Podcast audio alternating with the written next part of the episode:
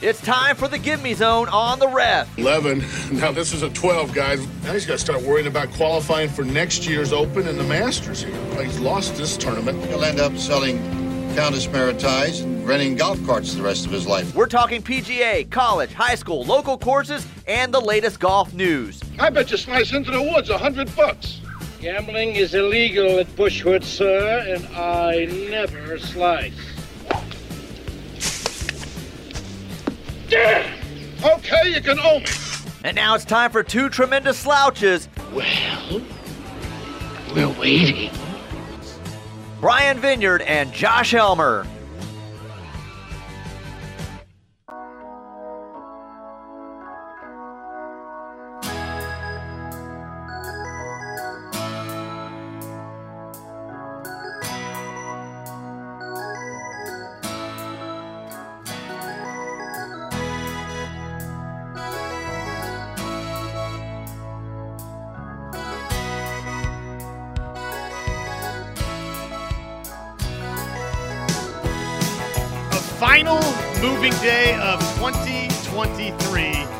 In the major championships. Good morning, everybody. Welcome in. It is the Gimme Zone. Josh Elmer alongside Brian Vineyard. And, you know, for for golf diehards, the name at the top of the board and the fact that he's clear the way that he is, okay, that part might be surprising. But Brian Harman at the at the top of the board is probably not the it's not a total shock to golf diehards. To everybody else, though, okay, yeah, it's it's it's a little bit shocking that Brian Harman has played as as well as he has. But we're here. It's moving day from Royal Liverpool, and it is not uh, not one of the heavyweight names at the top of the board right now. Five shots clear. No, it it is Brian Harman. That's ten under par. Though uh, you you've got one name in particular lurking that uh, probably Brian, myself, and, and a bunch of other folks would have earmarked Tommy Fleetwood, the Englishman. You would have thought uh, not not shocking to see him play well in an Open Championship. And who knows, 36 uh, great holes from Tommy Fleetwood. Maybe he goes on and wins his first major championship. But uh, a bunch of storylines to break down as we. Uh, peruse the board that's uh, evolving as we speak. Moving day, of course, in an open championship, it's already underway. So we'll get you covered all morning long. But uh, first things first, Brian, my friend, good morning. Good morning, Josh. What a day. Who you know, what better than doing a golf show watching golf? It's pretty sweet, isn't it? The the Open Championship. I love it and you know, before we dive into uh, all of the different storylines and you know, a couple of those that are I think pretty interesting is just who's not playing this morning, but uh, I just love the Open Championship. I, it's I don't know. I know a lot of people are partial to the Masters, and, and, and I definitely enjoy the Masters. The, the U.S. Open, not necessarily how Los Angeles Country Club played this year, but when uh, when the U.S. Open, those scorecards get a little bloody. I, I, enjoy that, but there's something about the Open Championship. I don't know if it's waking up and uh, major championship golf is is on as soon as you wake up in the morning, or something about like this week. I mean, the pot bunkers you got to avoid them, right? So punitive. There's something magical to me about the Open Championship, and uh, I just love it every year, Brian. Josh, I'm with you. Link style golf is outstanding because we don't see enough of it. Fortunately, some of the, the higher end resorts that have been built in the last 20 years have incorporated link style golf, you know, such as Bandon Dunes and Pacific uh, or uh, Whistling Straits, some of those. Uh, but but the punitive damage of hitting those pot bunkers and all the humps and bumps that make it a little bit unnatural, not just everything perfect lie. is what I love about link style golf. Plus, starting early is, is the, just the bonus. Well, and we saw several several big names, uh, even Fleetwood late. I think it was 16 that uh, both he and Scheffler wound up in that bunker, and there's nothing you could do but just – sort of take it out to the side. And uh, Fitzpatrick, obviously, he made a, an absolute mess out of one of the bunkers yesterday. So it uh, in a tournament like this, if if Amen's corner is what you got to get through in the the Masters to go win it, then I mean, to me, a lot of these holes out here at this Open Championship at Royal Liverpool, I mean, there could be danger lurking at every turn, Brian. Yeah, think about, you know, you mentioned the bunkers, think about Scottie Scheffler, you know, undoubtedly world number one, right? He was in the bunker on 18 and had to get it up and down yesterday to make birdie, to make the cut. And he hits it, and it hits a good part of the top lip of the bunker, and probably eight times out of ten, it comes back right in the bunker. No, it skips forward right by the flag. He has a tap in birdie to make the cut. He very easily could have missed the cut. That's that's the beauty of of these bunkers, and what I, I do think there's a lot of holes out there that might look to be birdie holes, but all it takes is a little bit offline, and you get one of those pot bunkers, and that birdie becomes a bogey or double really quick. And you know, I what I like about the setup here coming in is you got a couple of par fives in the last few holes, and then you've got that diabolical little par three that's 120, and it's got the little tiny green that runs off from all four sides. What would you think on the scorecard should be an easy hole? No, no, no. It's very tough hole because 120 is an odd number for these players. It's less than a full wedge. They're trying to hit a knockdown shot to keep it under the wind. And, you know, what a great hole. You don't, you know, some of the, I forget who was that said it, you know, I think it's Patrick Reed that said it's stupid to have 300 yard, you know, par threes now is what they're trying to do on a lot of these courses, make them longer and longer and longer. He said, you can have a great short hole, and this is a fantastic example of it as number 17. Well, you know, probably the biggest story this weekend, and definitely for today, we'll see how moving day ultimately unfolds. Probably the biggest question is can, can Brian Harman hold on to win this thing, right? I mean, is, uh, you know, on paper, it's almost he could par out and maybe go win this championship, though. There's noise happening on the course as we speak. Jon Rahm is uh, five under for his round. Rickie Fowler has has posted a four under, as has Patrick Cantlay. So let's see. Uh, Schauffele's still on the course. He's three under par. Corey Conners is three under par. Fitzpatrick. Uh, that's Alex Fitzpatrick, not Matthew Fitzpatrick. He's three. Brother, by the way. That's right. That's right. So there's scores to be had out there, Brian. But uh, I mean, the the big question today is going to be: Can Brian Harman? Can he add to his lead? Can he do this thing? I mean, what does he need to go do to win this thing? And we'll certainly dive into that. But before we do, who strikes you as, hey, it's shocking that we're not watching them this morning? Well, there's a list, and you know the ones that I'm most shocked about is Collin Morikawa and Tony Finau would be my two. I'm really surprised those two did not play better. They both missed the cut. Um, you know, really disappointing for Collin. I, I feel like he has really not had a great year. Your thoughts? Who who who shocks you? Well, I think uh, each of those two names, yes, are good ones, and definitely Morikawa is surprising because he just played so well in in Detroit. I mean, Fowler picks up his first win in four years, but he had to do it over well, one of the two parties in the playoff was Collin Morikawa, and so you kind of thought, okay, well, you know, lo and behold, Morikawa in that playoff, everybody was trying to break uh, a long hasn't won drought, and I, I would have probably not guessed that it had almost been two years for Morikawa in that playoff. But you, you see him in the playoff, he doesn't quite get it done, and yet you think, okay, well, that's that's obviously a good sign, and then you don't follow it up in uh, in this major championship. Finau, I mean, when do we start? I, to me, it's probably time now. But when do we start the? Is it time to get concerned about him actually winning a major championship? It's got to be now, right? Yeah, he's been there a, a lot and had a lot of uh, you know entrance into these majors and really not done much with them. And so, you know, is he going to go down as one of those guys that's going to win 10, 15, 20 golf tournaments on the tour, but never a major? I mean, the guy's got a fantastic game. His, you know, mentality on the golf course is so even keel. You would really think that he would, would shine in these, but yet he's yet to do it. The other name that I will not qualify as surprising, but uh, you know, definitely is notable. Uh, what what's going on with our man Justin Thomas?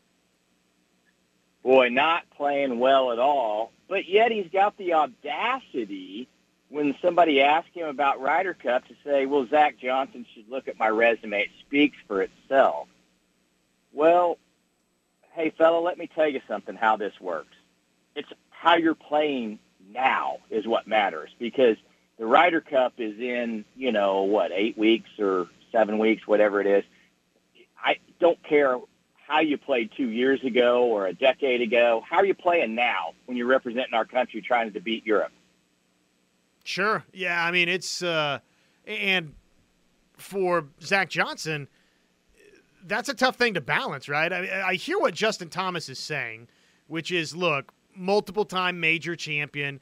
Uh, my great stuff. They know what's in the bag. And yet, we just saw you in round one shoot 11 over. So, yeah, I mean, that's a tough thing to say that, yeah, that's that's a captain's pick. Yeah, and I think uh, there's two other names as we're kind of, you know, talking about the Ryder Cup potential a lot. They're, I think really hurt themselves this weekend. Uh, can't leave off Dustin Johnson. What a disappointment. You know, 74-81. I felt like it started going bad for him yesterday, and he just mailed it in and kind of went through the motions on the course. Not sure he get, not sure I'd qualify that as his best effort. And then I think Talor Gooch not making the cut probably is going to be used against him by Zach Johnson in, in a captain's pick format. Yeah, unfortunately, right?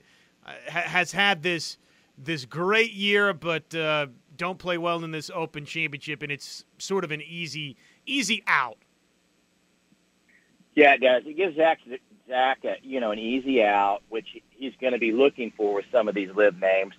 But you know, Patrick Reed's quietly making a case. Maybe I should be a captain's pick, right? Sure. Not won a lot of events, but steady Eddie and playing well in the majors. Yeah.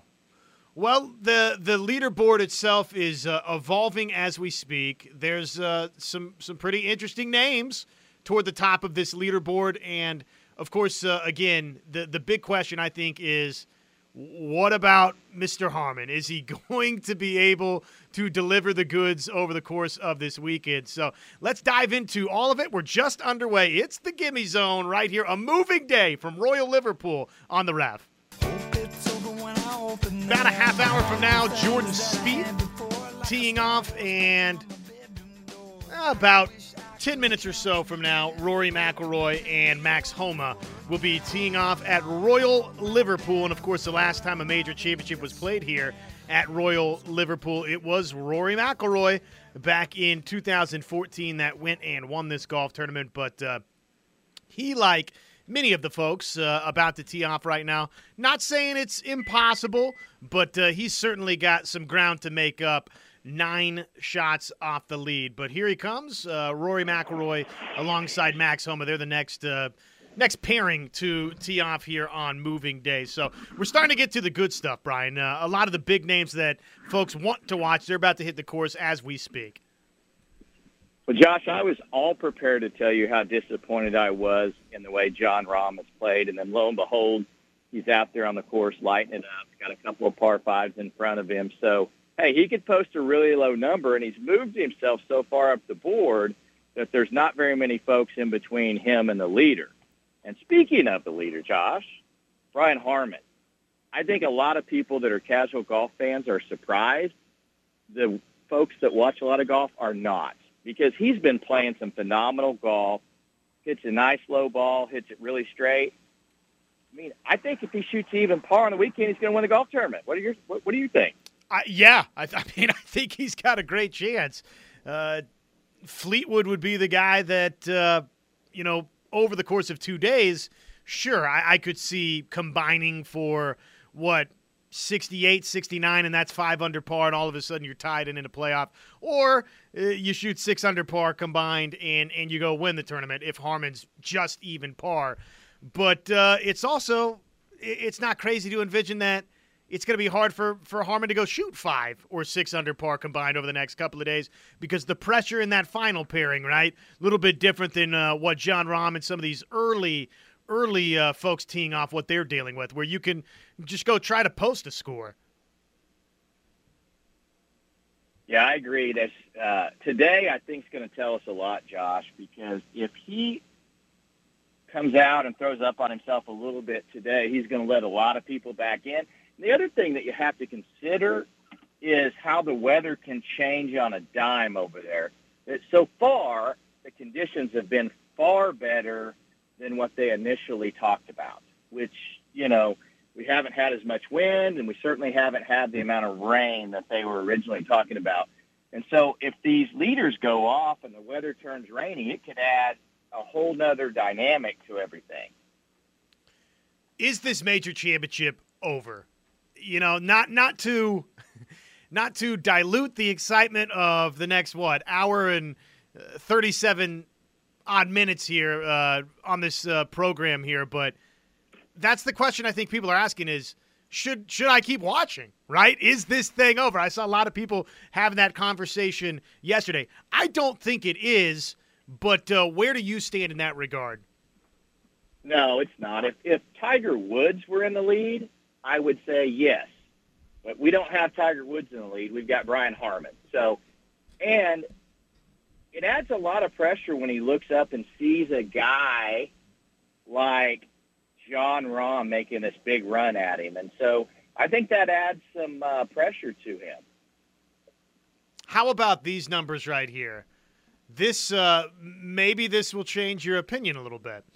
This is uh, from the PGA Tour's uh, communications department. They tweeted this out yesterday. Brian Harman holds a five-stroke lead at the Open Championship, becoming the just the ninth player in the last 40 years to hold a 36-hole lead of five strokes or more in a major championship. Each of the previous eight went on to win. I saw that stat as well, Josh, and that's a great stat. But if you dive into who those players were, I think it probably gives you a little bit, sheds a little more light onto it than just the stat itself, right? Sure. And I've so, got the list if you want to hear it. Yeah, let's go over that list. Nick Price, 1994 PGA Championship, led by five, he won. Tiger Woods, 2000 U.S. Open, led by six. He won Louis Oosthuizen 2010 Open Championship, led by 5 1. Rory McIlroy 2011 U.S. Open, led by 6 1. Martin Kaymer, 2014 U.S. Open, led by 6 at Pinehurst and 1. Jordan Spieth in the Masters 2015, led by 5 and 1. Brooks Koepka by 7 in the 2019 PGA Championship. He won, and of course, uh, Scottie Scheffler last year at the uh, Masters, led by five, and went on to win. So, yeah, I mean, there's uh, there's some big time names right in the sport. Uh, the the bulk of those names you would say are, are all time names. Well, I think you've just proved my point. Seven of those guys are going to be in the World Golf Hall of Fame at some point. And so, who who would be the name that that that is not Kaymer? Kaymer, yeah. So you're talking about some of the all-time greats versus Brian Harman. Not no, and not that Brian Harman ha- hasn't had a good career. He has, and he was a very decorated amateur.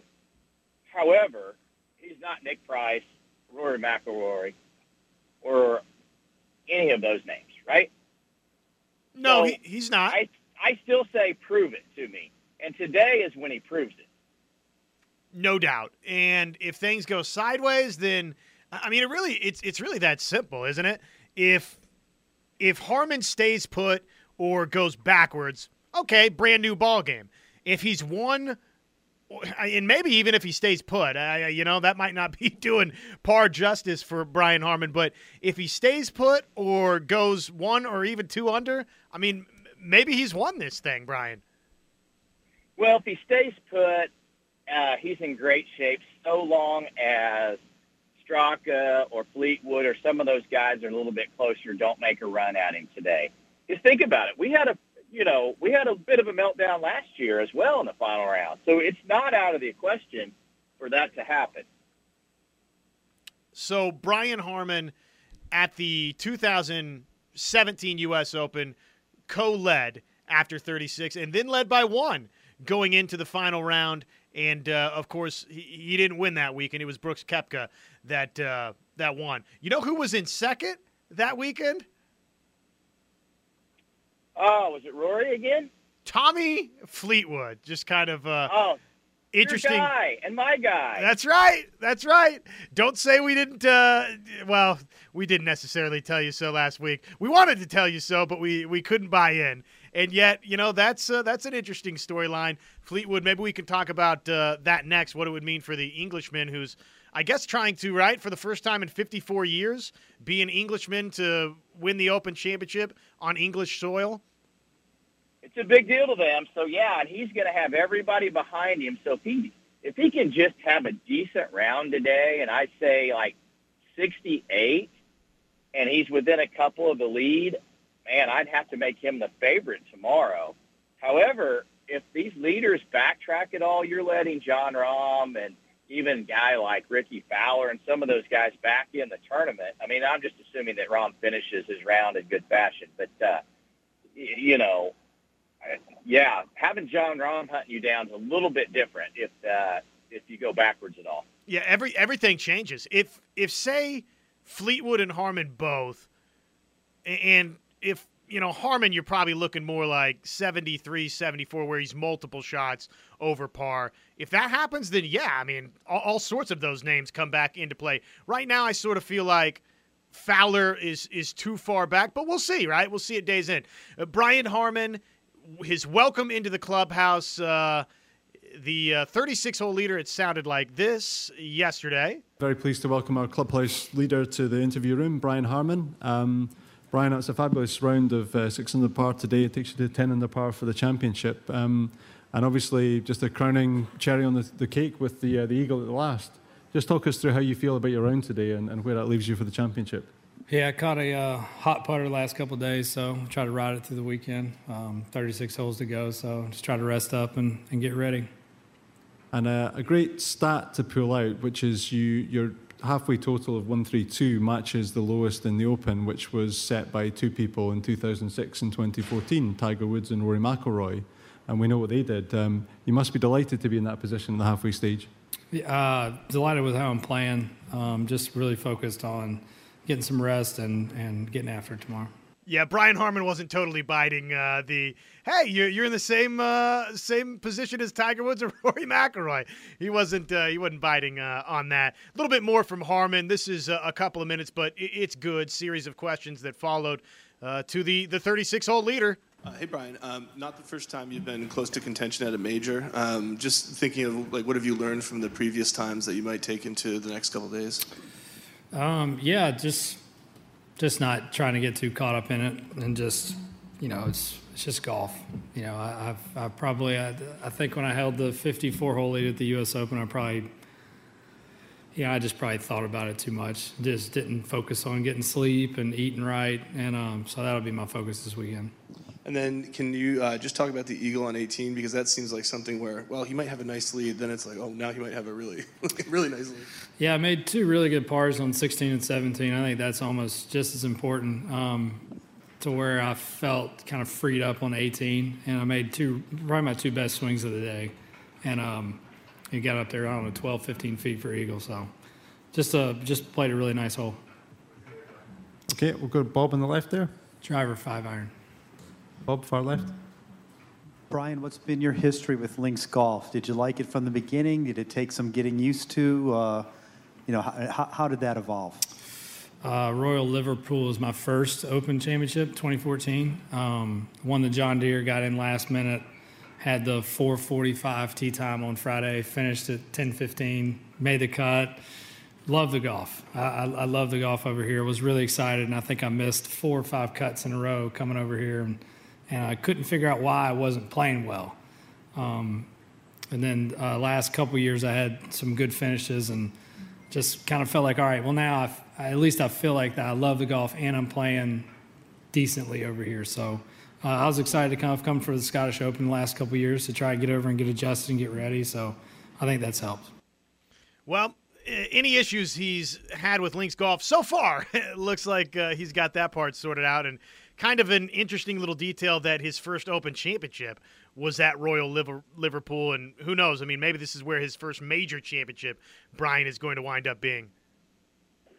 Yeah, you may be right. I mean, there's two things he's doing really, really well through 36 holes. Is he is really putting well, as he noted in his press conference. And I believe the stat is that his miss ratio off the tee, yards off the fairway, is the smallest of anybody in the field. And that's a great stat when there's lots of pot bunkers and, and trouble off the tee. So, you know, if he keeps driving it well and putting well, look out. He may end up just winning his first major. Well, his biggest threat who is it? Let's debate and discuss next. Of course, uh, there's one name that's by virtue of being closest in Tommy Fleetwood. That that's an easy uh, easy name to consider. But uh, are there other names on the board to consider? It's the Gimme Zone, a moving day in a major championship, the final uh, major moving day of 2023. Back with you in a moment. It's the Gimme Zone on the Rev. Rory McIlroy has birdied number one. He is one under, of course, through the uh, first hole of his day. He's two under par for the championship, and just like that, he is uh, eight shots back instead of nine of the lead at Royal Liverpool. One of the uh, big names we'll be following throughout this morning. Jon Rahm is he has moved his his total for the tournament to three under par for the championship. So he's seven shots off the lead. And I'm watching on the screen right now as uh, Tommy Fleetwood makes his way to the course, and he will get a hero's welcome everywhere he goes. He's the big hometown favorite this week. He's got some ground to make up. And uh, as we posed before the break, is is he the biggest threat to Brian Harman? Because right now it's sort of Brian Harman and everybody else. And we shared the stat with you earlier. Each of the last eight 36 hole leaders that led by five strokes or more, well, they went on to win that major championship over the over the past 40 years. Could Brian Harman be the ninth? We'll see. Tommy Fleetwood right now is the closest. Is he the biggest threat, Brian? Today he is because he's paired with him and he can put a lot of pressure on Brian Harman today. However, no offense to Tommy Fleetwood, but he doesn't carry the, the same swag as somebody like a Tiger or a Rory or a Jon Rahm when they're coming at you, right? You don't fear Tommy Fleetwood. You fear Tiger Woods. So I would say today, and I would say if if he can get it at three under or better today, he's in great shape because he's going to have all the crowd in his corner. Meanwhile, closing up just a second ago, uh, they just showed the birdie putt roll in for Matthew Fitzpatrick, who carted a nice little round of four under par. So something that looked like uh, it was about to get completely sideways yesterday in uh, and, and, did in one of those pot bunkers. He's uh, he made the cut and winds up having a really good uh, moving day. So he's two under par for the championship. And again, we'll we'll see. It it all boils down to if Brian Harman totally blows up, okay, well then every name, right, that's uh, under par's back into this thing. But if he's steady, then probably uh, you know you you whittle the list down to what right now, Brian? Tommy Fleetwood, Jason Day is in that mix. Uh, I think going into the start of his round.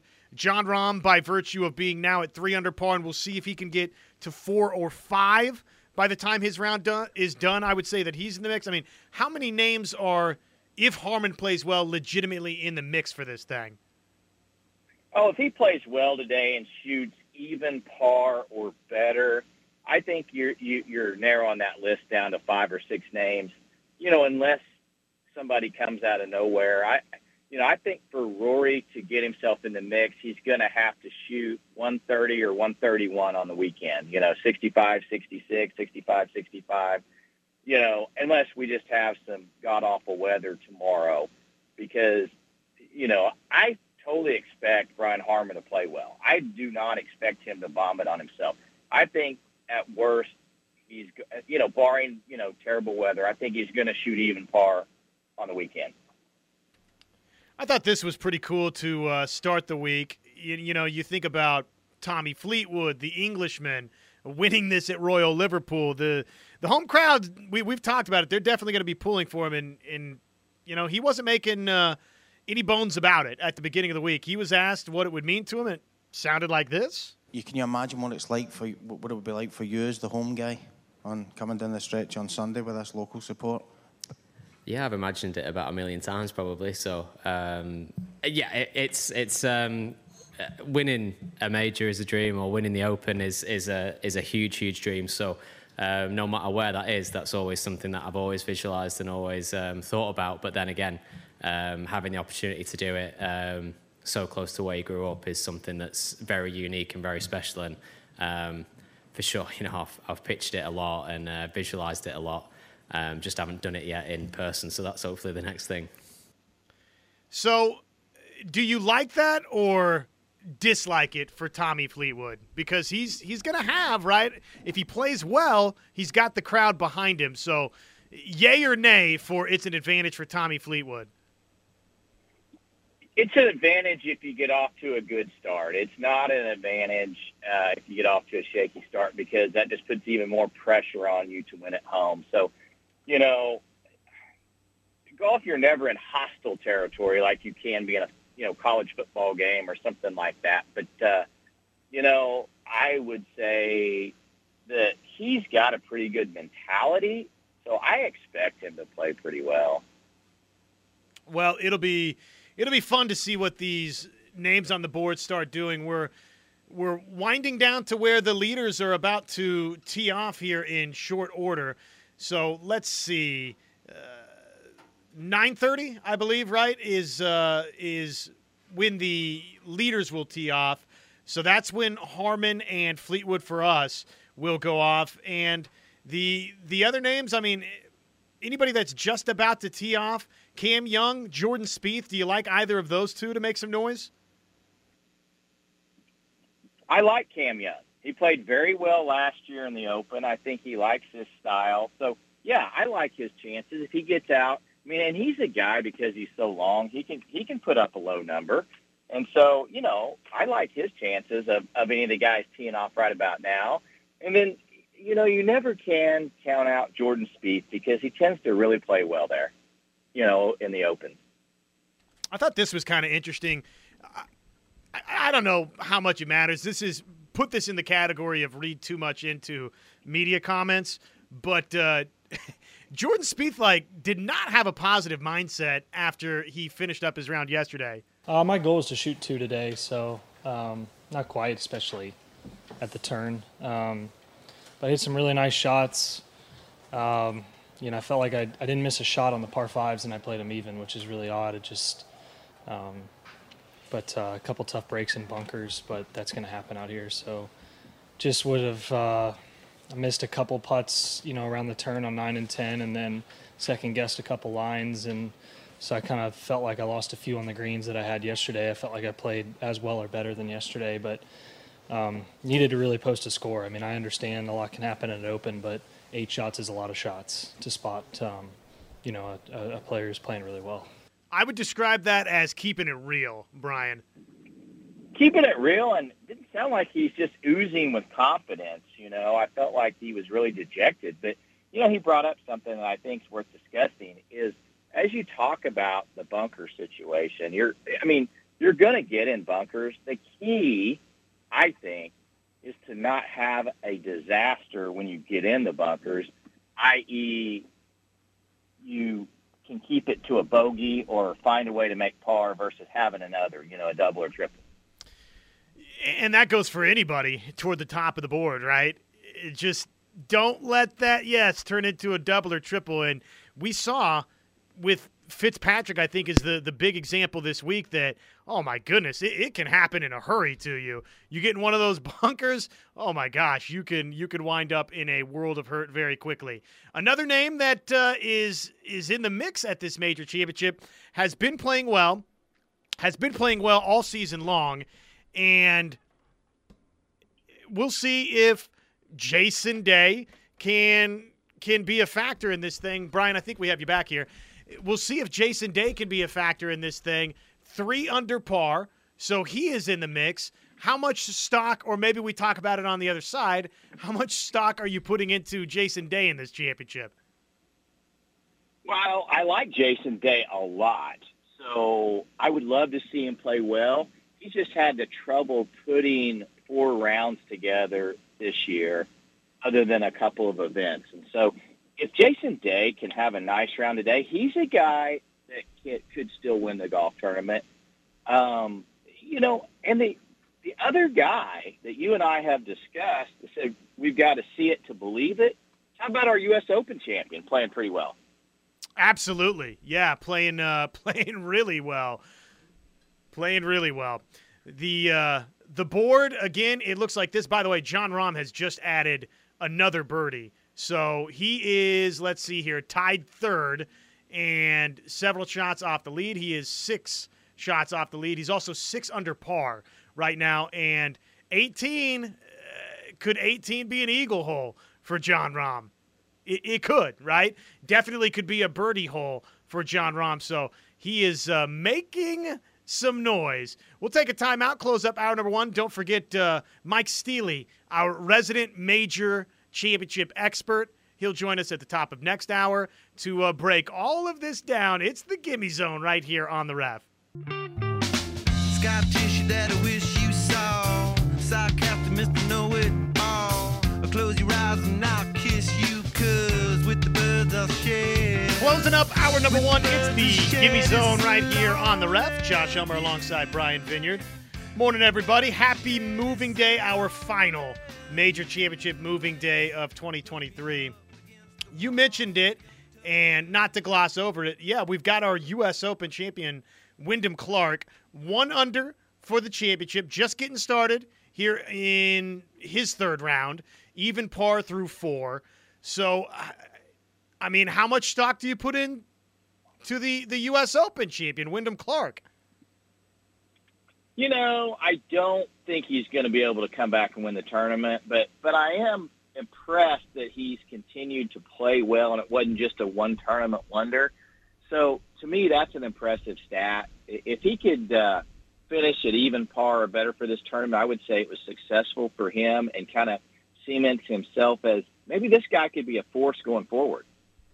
We mentioned Jason Day, who is three under par for the Open, and here were his comments uh, after his second round and heading into moving day. I'd say it's okay for now. Um, I think it's just hard to tell what kind of weather we're going to get, but from what I understand and what I've been hearing, I think we're going to get some pretty awful weather, weather tomorrow. Um, but is just saying earlier that it, it is the Open Championship, so it's if we do get some pretty average weather, it it'll bring a lot of guys back into the in you know, or at least give them a chance at you know shooting up the leaderboard pretty quick on on you know tomorrow's round and then obviously Sunday as well. So it I'm looking forward to it. I think it's.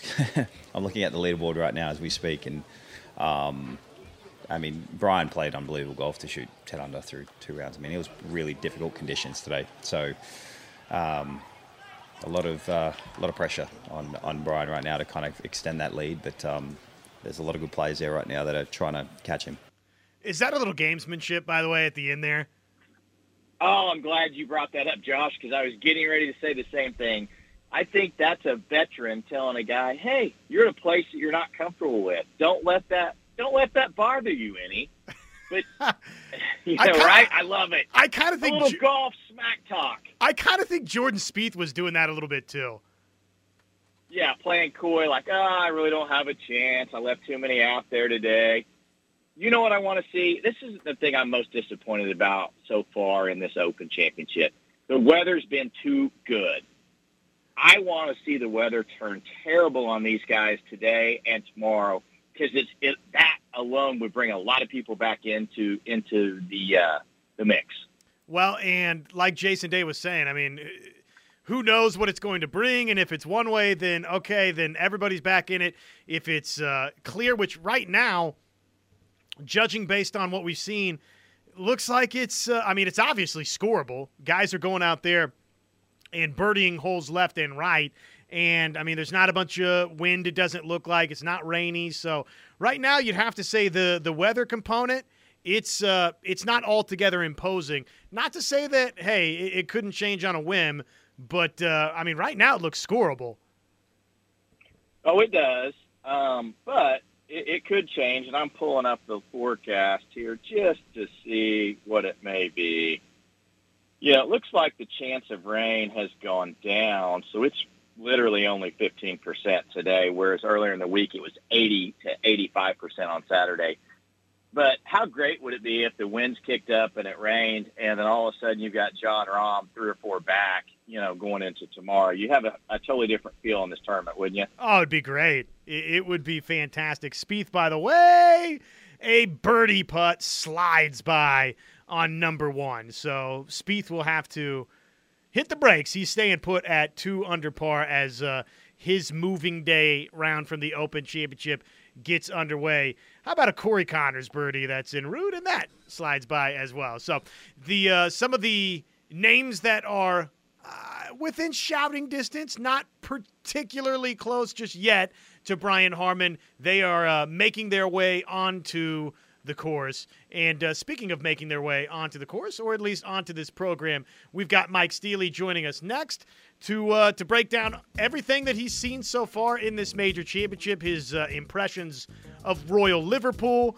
and well, the the big question I think, Brian, can Mr. Harman, hang on? Can he go win this thing? Let's hear from Steelman next. It's the Gimme Zone right here on the Rev on Moving Day. Hour number two, the Gimme Zone. We are back, and we're starting off with a bang. We welcome in, well, I, I think it's safe for us to say, our golfing expert right here on the Rev. I, you know, shameless nod to uh, Brian and myself for hosting the Gimme Zone. We we deserve some consideration, but I will officially tip the cap to our man Mike Steely, who joins us for our uh, resident golf expert status. Mr. Steely, good morning. How are you? I'm good. I'm good. We're seeing uh, some uh, early charges today. Well, not early for us, not really early over in uh, you know Hoylake at uh, Royal Liverpool. But Jon Rahm on fire today. Five birdies on the backside, seven on the day. He's within five shots uh, of Brian Harman now, tied for second with uh, Tommy Fleetwood and Rory just birdied. That's his second birdie in three holes. Rory just knocked in about a six footer on three, so. Rory's making a little bit of a charge too. So what we need, what we need is Brian Harman to shoot like a 74 today. We don't need Brian Harman in the 60s again today. We certainly don't need a 65. And let's have some drama on Sunday. But Jon Rahm's having a great round. Rory's playing well uh, through three holes. So hopefully this gets a lot more interesting than it has been already. I think that's the the big question to start, Mike. Is is this tournament over? Has is do you have the faith that Brian Harman is going to go win this thing? No. No. I mean, we are, look, he's played great 67 65, ties the course record in round two. Uh, you know, we've seen Brian Harman hang around, uh, you know, every now and then. Uh, he was in the in the running at Erin Hills at the U.S. Open in 2017 when Koepka won. He was actually uh, tied for sixth at the Open Championship last year at St. Andrews when uh, when Cam Smith won. So he's kind of hung around a little bit, you know, left-hander out of the University of Georgia. He's a veteran now. He's been around 14 years on the tour. He's won twice on the tour. He won the John Deere, won the Wells Fargo. Um, but no, I, you know, there's there's a lot of different when you're leading a major championship like this you know the tre- the pressure only gets more difficult and the tension gets dialed up. So look, he may go out and shoot you know 69 today and be at like 11 under par, but um, you know a lot depends on the conditions. You know he's teeing off at 3:30 local time over there, so the conditions always play a huge role over there. But you know he's played great so far. You got to give him props. Um, wouldn't be he doesn't move the needle hardly at all. Wouldn't be a great story, but you know, 67, 65 is pretty solid, but there's a lot of golf to be played. What uh, what do you make of Jon Rahm, who is uh, seven under par so far today, has been on absolute fire, and oh by the way, he's got number eighteen, which uh, is uh, it was an eagle hole for our leader Brian Harman yesterday. It's probably it's got to mm-hmm. be a mm-hmm. birdie hole for John Rahm today that uh, Brian and I were kicking this around a little bit ago. Tommy Fleetwood's not necessarily the guy, right? That in the the grouping with you, all respect to all due respect to Tommy Fleetwood, he's not McIlroy. He's not Tiger Woods. He's not Jon Rahm. It's not scary. But again, Jon Rahm is kind of that guy. So what what uh, what do you make of Rahm's round today, and what type of effect does that have on Harman? Well, I mean, Jon Rahm is in that conversation for best player in the world. There's no doubt about it. And uh, one of the Augusta earlier this year, he's got got a kind of a long putt here on on 17. But yeah, he could uh, very easily birdie 18 as well. We'll see what happens on this putt right here. But when he's breathing down your neck again, that major championship pressure gets dialed up. Good lag putt. They're not going to make the birdie, but still, um, yeah, absolutely, Jon Rahm you know, the thing about Rahm, he's got five birdies on the back nine today. And uh, you know how Rahm used to run really hot, man. When things weren't going his way, he would implode sometimes. Uh, he's gotten control of those emotions for the most part. Uh, that's helped him a lot. So, you know, if Rahm is in with like three or four shots of the lead, then to me, he's still got to be the favorite. You know, even if Harman goes out and shoots 69, 70 today, if Rahm can get in at six under and and maybe Harman stays at 10. Um, you know, 18 holes a lot of golf when you've never won a major before. So things are getting interesting. Uh, things are getting a lot more interesting. You're right. The storylines. I mean, Tommy Fleetwood would clearly be a much more popular um, winner over there, but now Rahm's tied him for second place. You know, Rory would be a great story. He hasn't won since Valhalla and the PGA. That's uh, you know that's nearly nine years ago, right? That was way back in 2014. So, you know, that would be a tremendous story. Jordan Spieth, you know, has played pretty well. He's still got a shot, maybe. But, um, you know, Brian Harman, I, I don't know. I'm not saying it would be, it wouldn't be a popular victory. It wouldn't be as bad as when Stewart Cink beat uh, Tom Watson down the stretch at Turnberry. Uh, and Stewart Cink's a great guy, but still, you know, that was a very unpopular win. But you know what I always hope for the majors is we get drama down the stretch. And the way Rahm's playing now, Rory still has 15 holes left. He's hitting it well, putting well. I just want some drama tomorrow. Hey, Mike, you hit on something uh, earlier when you talked about uh, Rahm controlling his temper that used to kind of get the best of him. He made some comments after the first round that almost made me think he was near tilt again, but he seemingly mm-hmm. has dialed that back in because he was so frustrated about too many fans and people walking in front of him, this and that, which I thought yeah, was playing with you know, Rory was tough. One, yeah, and so I, you know I like you want to see some drama, but the one thing I do like about the Open is that seemingly some guys that don't normally win majors can win the Open Championship. I, like you, think Stewart Cink was the most unpopular just because everybody wanted Tom Watson at his advanced age to win that tournament. But I do like the fact that the Open tends to lend itself to sometimes what we'd call one-hit wonders. What are your thoughts on that? Yeah, and and look, you know, you can get a couple bad bounces over there, and if you avoid uh, the pipe bunkers and, and some of those really nasty bunkers, you can have a great week. I mean, you think about John Daly won there, right? Uh, you know, we remember when he won as an alternate at the PGA, but he comes back, he wins at St. Andrews. Who does he beat? Constantino Rocca, right? I mean, you're talking about two unlikely guys, but yeah, it's just such a different. Brian, I'm sure you probably played over there. I haven't, but it's just such a different game over there. There's there's a lot more creative shot making. There's a lot more bump and run. You know, you you just have to be a lot more creative over there too. But you know, if you get a few bad breaks, you get in the wrong bunker in one of these courses, one of these links courses, and uh, your tournament could be over pretty quickly. But yeah, Rahm did seem to be. It seemed like the temperature gauge was moving up towards overheating there after that round, where and everybody gave him grief on social media. Yeah, you should, you know, playing with Rory, try playing with Tiger or Jack in his prime or whatever. But you know, he's just that kind of guy. But for the most part, he's been able to compose himself and play good golf uh, recently, and that's why we've seen him win some majors now.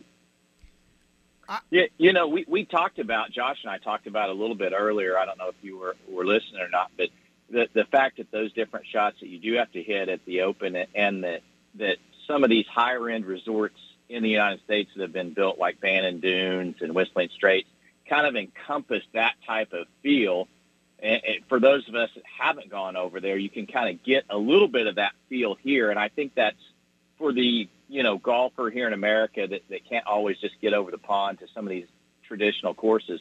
I think it's you know outstanding.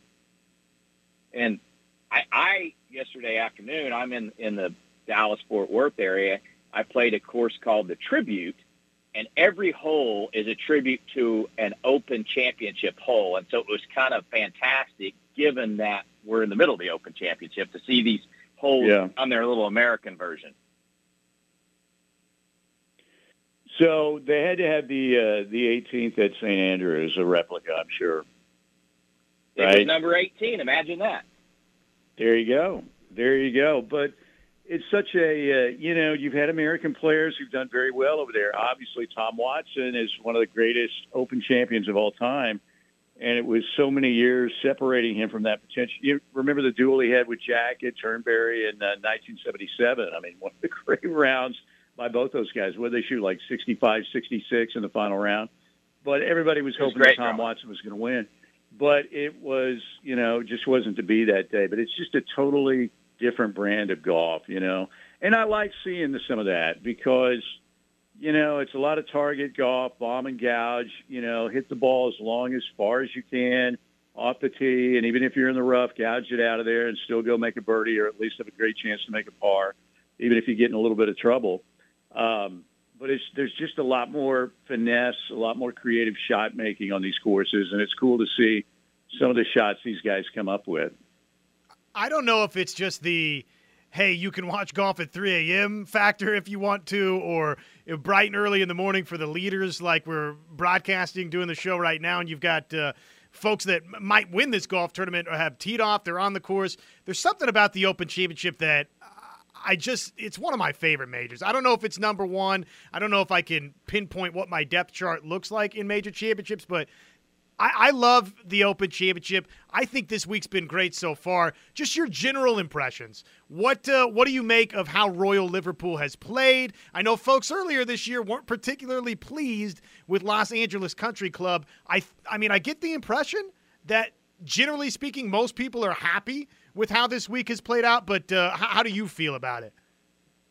You know, overall, it's been all right. It's been good. Uh, inbounds, out of bounds, some of that stuff. I know there's been some talk about 17 that it's it's a little bit of a um, oh I don't know. One of the who was it who said that it was a dangerous hole that could end the golfers' careers because of the setup and the bunkering and everything. Rory just made just missed a birdie putt on four, but he's still two under on the day. But I, you know, I think it's been fine. This is a course that's produced some really good, you know, major champions there. Uh, back in the old days, you had Walter Hagen and Bobby Jones. I mean, two iconic players. Modern era, we got Tiger, we got Rory here in 2014 when Rory was rolling, and you know he won uh, won at Royal Liverpool, and then um, of course he won his last major and that same calendar year at uh, at Valhalla on the PGA. And Tiger, of course, when he won, he was so emotional. You know, it, what was his uh, major after his dad had passed, and you know he he went out and played pretty much an iron throughout the entire 72 hole layout. And uh, Stevie Williams was still with him. I still one of my favorite Tiger stories in that victory he had um, when Tiger won at at Hoylake in Royal Liverpool. Uh, he played. Was it the last round? I think it was the last round where he played with Sergio in the final grouping, and Sergio was wearing all yellow. I mean, from head to toe, all yellow. It was super bright. And uh, Tiger had remarked to uh, some of his buddies after he, of course, dominated that final round and won the claret jug. Did you see me kick that Canary's ass out there today? Because that's what Sergio Great looked like.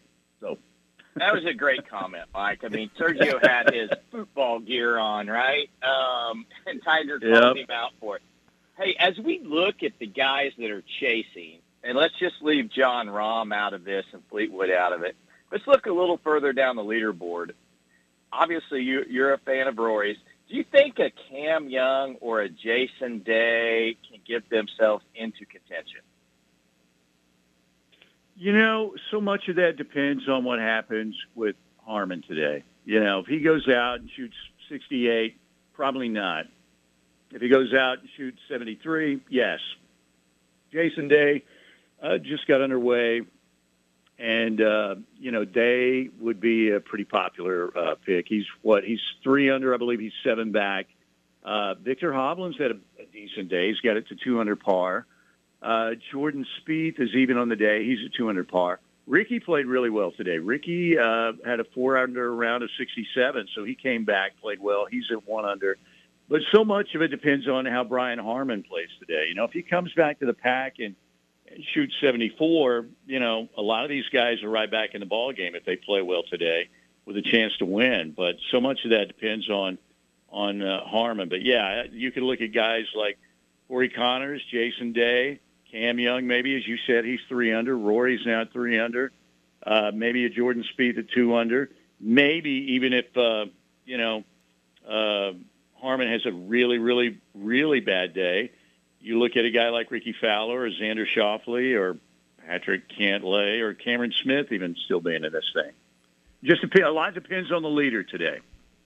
Agreed. I think that's uh, no doubt the the biggest factor at play here. I mean, when you got a, a five shot lead, right, and the last eight uh, folks to have five shots or greater leads in major championships. Converted those, yeah, it, it all depends on what goes on with Harman. So, with that, uh, we we say adios with one final comment.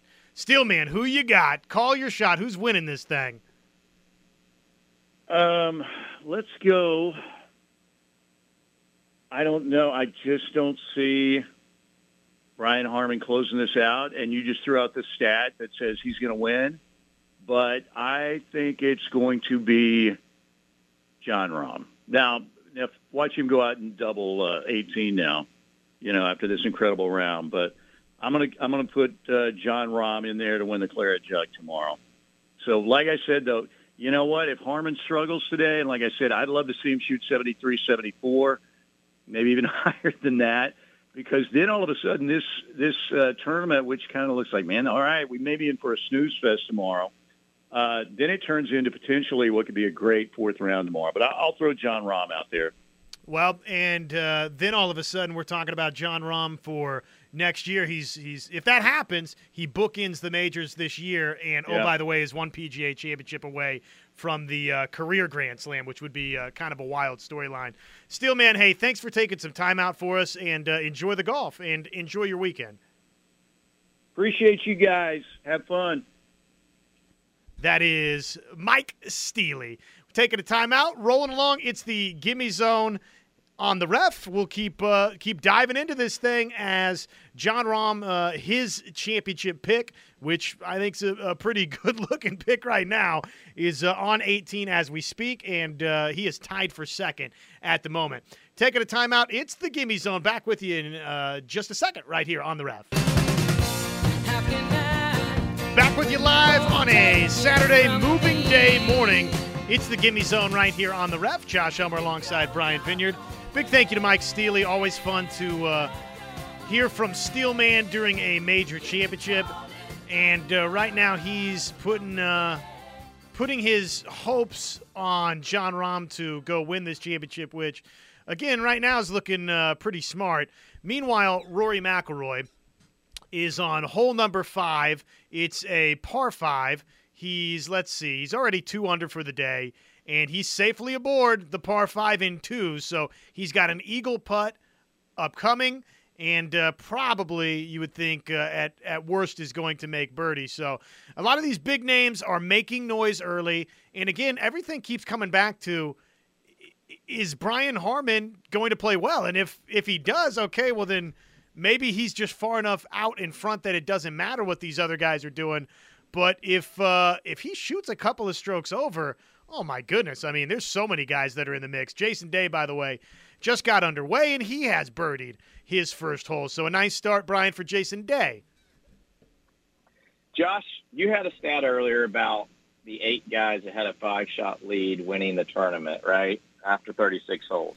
Each of the last uh, each of the last eight over the 40 years in major championships, the last 40 years in major championships, each that have led by five or more have won. I get that. I would love for you to peruse to the very bottom of those who made the cut and tell me who is in dead last. Let me see here, and I can tell you in just one moment who is in dead last. Oh, that would be uh, the amateur. That was uh, First round leader. Yeah, First round leader. The guy was leading this thing. Yeah, the guy that Toby had to slide into one of the picks available because he wasn't. To, Toby slides him in, and you know, lo and behold, he backs up. So to say that you can't back up, you know, with the with the lead is, I I think, a bit naive. And I think it goes back to what we discussed earlier. It's the quality of those guys that have that five shot lead. And by the quality, I mean, we're talking about World Golf Hall of Fame caliber golfers versus a Rocco Mediate or one of those types of guys. And so I think early on, it looks like the front nine's played pretty easy. There seems to be a lot of people making birdies. If Harman doesn't get off to a good start, I think it can get dicey. Yeah, because that back nine's definitely more difficult, huh?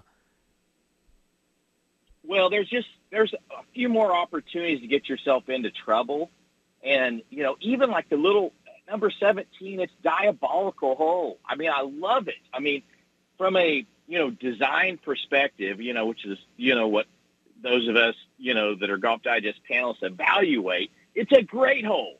Length is not the only factor in determining a great hole, which unfortunately I think a lot of these architects believe today you know, I think it's great design work to have, and they just redesigned that hole, by the way, is to make it a shorter hole where it puts you in between clubs, which is what that 120 yardage does for most of these guys, and puts such a premium on hitting like a 30 foot radius so it doesn't run off one of the sides right into one of those pot bunkers. So, you, you know, I think coming down the stretch, there's some opportunities for birdies, but there's also opportunities to make a big number. You know, 18's got the OB, and and there's been several good players find that OB earlier this week. Here comes uh, Brian Harman, and here comes Tommy Fleetwood. The final pairing. They are making their way to the tee box as we speak, so they're about to get underway, and that'll mean everybody is on the course uh, for moving day, and we'll finally start to get answers on is he actually is he, is he too far out in front, or is Brian Harman? you know, you almost feel bad because you want to see drama, right? You want to see Jon Rahm and Day and and Rory and all these big names and Fleetwood, everybody duking it out tomorrow on Sunday. I almost feel bad because I am rooting for calamity here, Brian.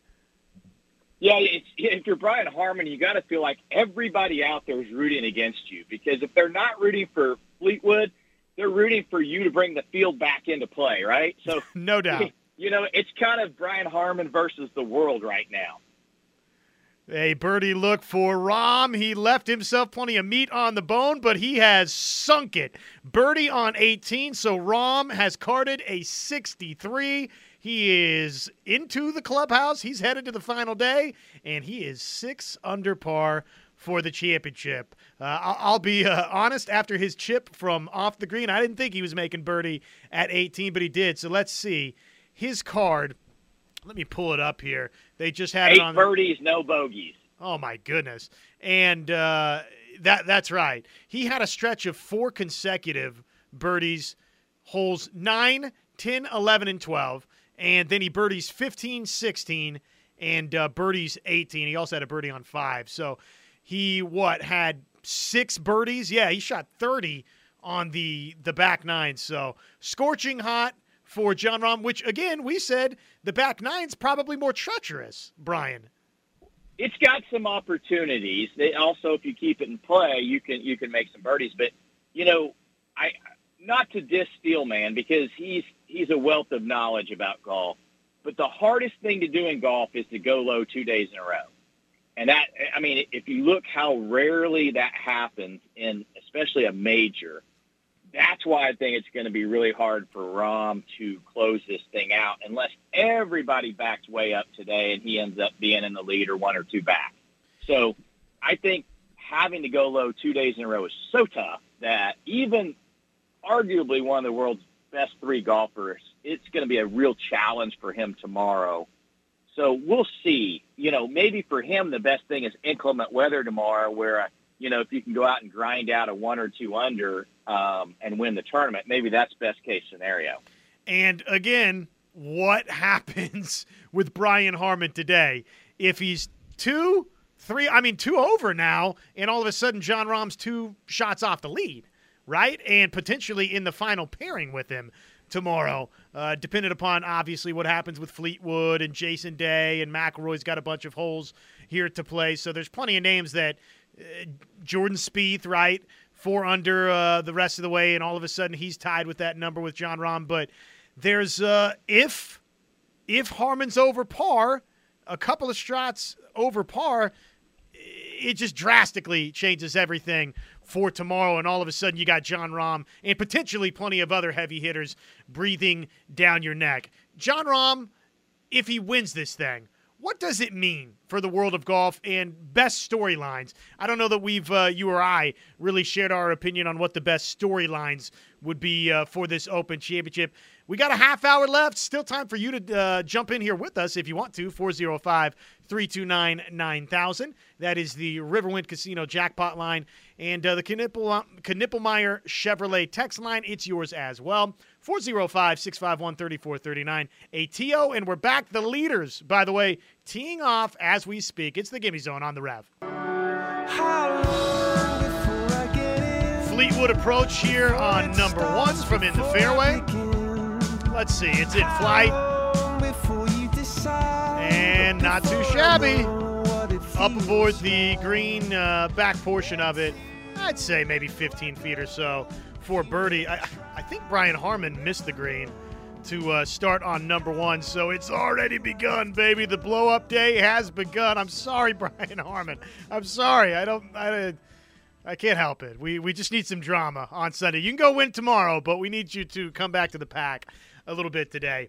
Uh, teased it before the break. Welcome back, everybody. It's the Gimme Zone right here on the Rev. Jon Rahm, if he goes and wins this thing, let's just play the hypotheticals. And I, I don't disagree with what you said. Right? It's uh, the idea that Jon Rahm's going to go shoot 63 again tomorrow, or even 65, 66. It's tough to do in the game of golf to have two rounds like that in a row in a major championship, and it might take that based on where the board is at for him to go win this thing right now. But let's just play the hypotheticals. He goes out and wins whatever it takes. What does it mean for golf?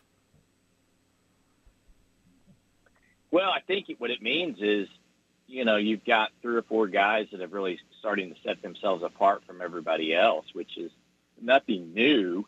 But I think what it also tells the world is that Jon Rahm can win on lots of different types of courses, which, uh, you know, all great players can do that. And so you go from good to great once you prove you can win all different types of golf courses. So I, I think that, but, you know, to, you know, the bigger stories out there that I think, you know, we should talk about is Tommy Fleetwood and what this means to the English folks if he wins.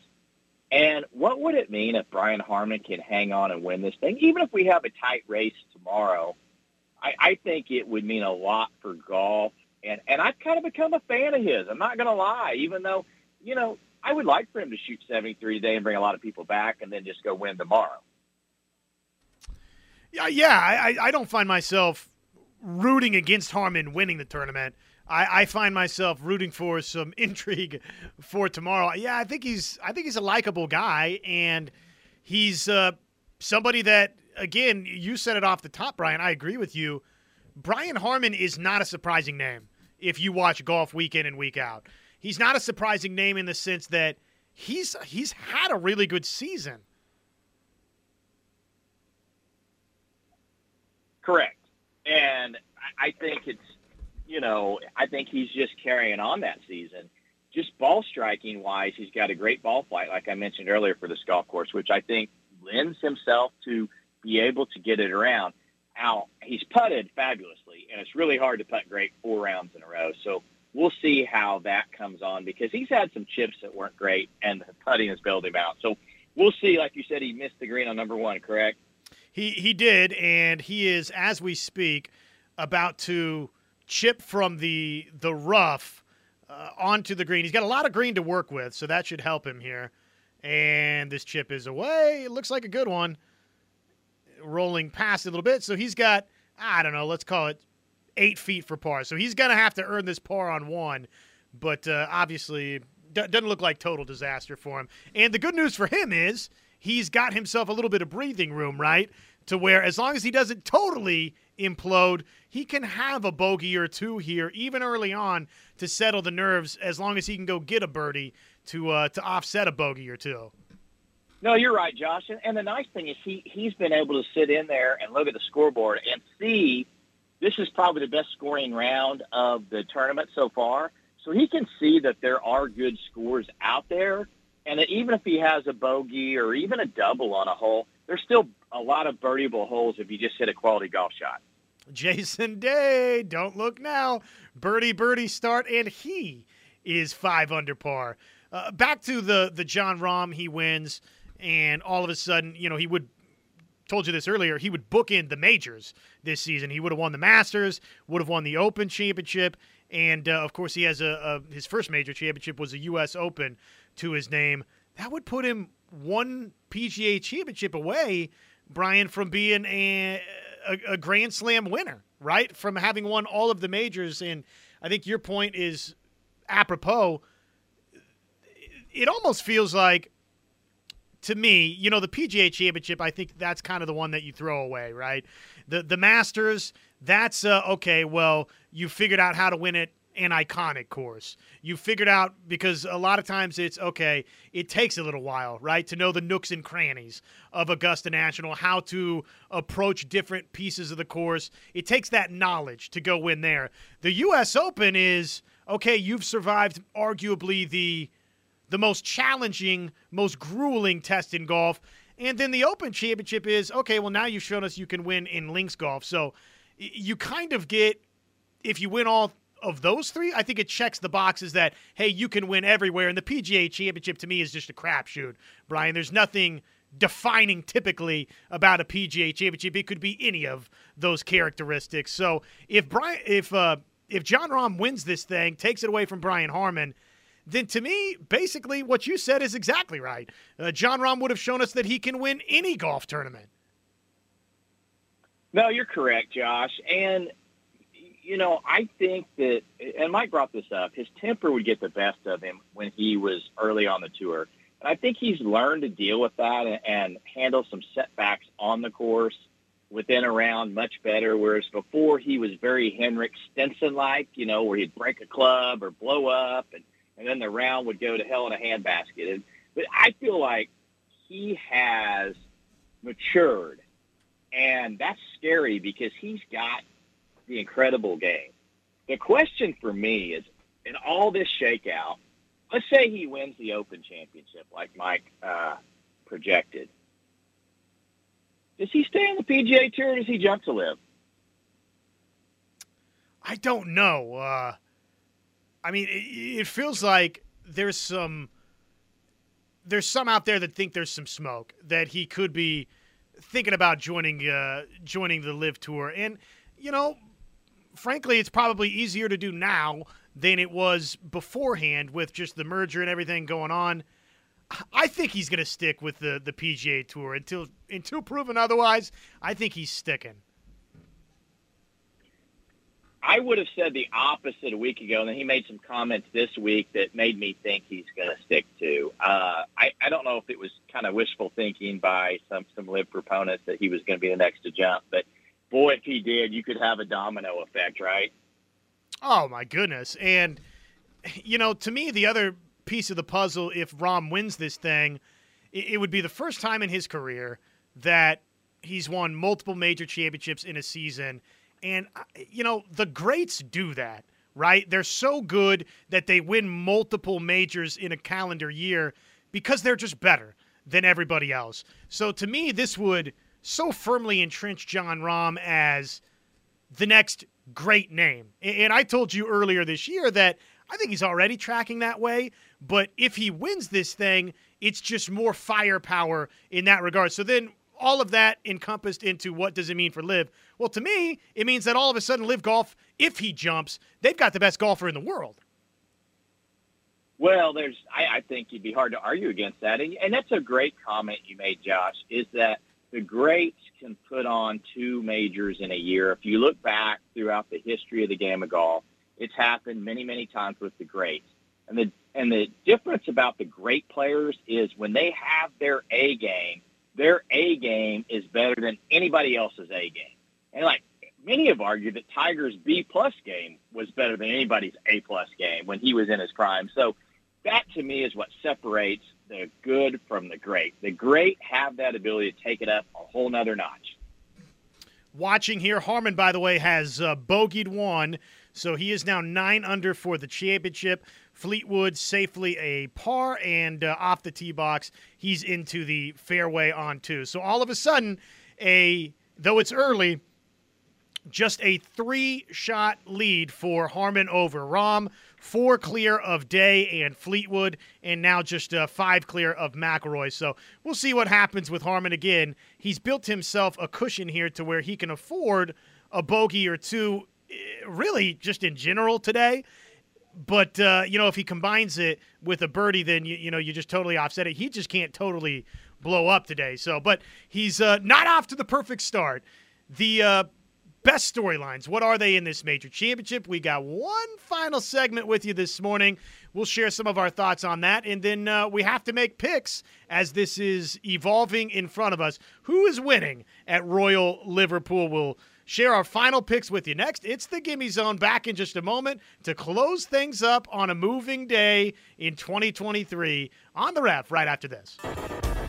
One final time, we're back on a major championship moving day in 2023. It is the Open Championship from Royal Liverpool.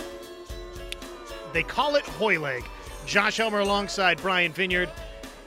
Before we share best storylines that could happen today and tomorrow, and before we, of course, make final picks to win this thing, I've got one one last question for you, Brian with the knowledge that we've shared this morning that each of the past eight in uh, major championships over the last 40 years have converted when they've led by five strokes or more. So, 36 hole leaders over the last 40 years that have led by five strokes or more, every single one, without running down the list again, all eight of them have won. That's the situation for Brian Harman. He's bogeyed one. Is this a collapse if Harman doesn't convert? Yes. Five shot lead, yes. As easy as the course is playing, I would say absolutely it would be regarded as a collapse. It wouldn't be it wouldn't be Jean Van de Velde collapse, but it would be a collapse. Um, and I think he would view it as a massive disappointment himself. I think he he has to believe right now he's going to win this golf tournament. Now he's put a little doubt in his mind with a bogey on one. You know, so we'll see how he responds to that first bit of adversity because a lot of times that tells you everything. If he comes out and gets another bogey or two without making a birdie, look out. It's probably the you know the fall apart's probably happening. He and Fleetwood, Harmon and Fleetwood, uh, both with birdie looks, by the way, on number two. So he could bounce right back. And uh, they, they actually they just shifted to it live. So let's uh, let's follow along here. Here's the the birdie look for Harman. Led the field in strokes gained putting through two days. He was also second in. And that, uh, well, uh, so much for the play-by-play. Woefully short on uh, the the birdie putt there. So that to me, I don't know, is a, a great sign either. A lot of times they say if you're leaving putts short, it's not typically a good sign, right? Well, usually foul ups in your short game, you know, chips that that take you know a lot of calm and in your hands and and putting where you're leaving it short is usually a bad sign of nerves when you lose your speed on putting, especially when he's putted as well as he as he has so far through 36 holes. So I would say he's probably thinking a lot about it right now and he needs to get out of his own head really quickly, or this is going to go sideways. And he said, you know, hey, when I led the U.S. Open after 54, that would have been uh, in 17 when Koepka wound up winning it. He uh, he said, you know, I just thought too much about it. My, my focus is sleeping and eating right, and it's just golf. Well, right now he doesn't look like somebody that's practicing uh, what he was preaching in the uh, press conference yesterday. But it's early, and he's bogeyed one, and he's parred the second. And uh, Fleetwood, by the way, just rolled in for birdie, so now he is at six under par. Okay, best storylines this weekend. What uh, what's your short list?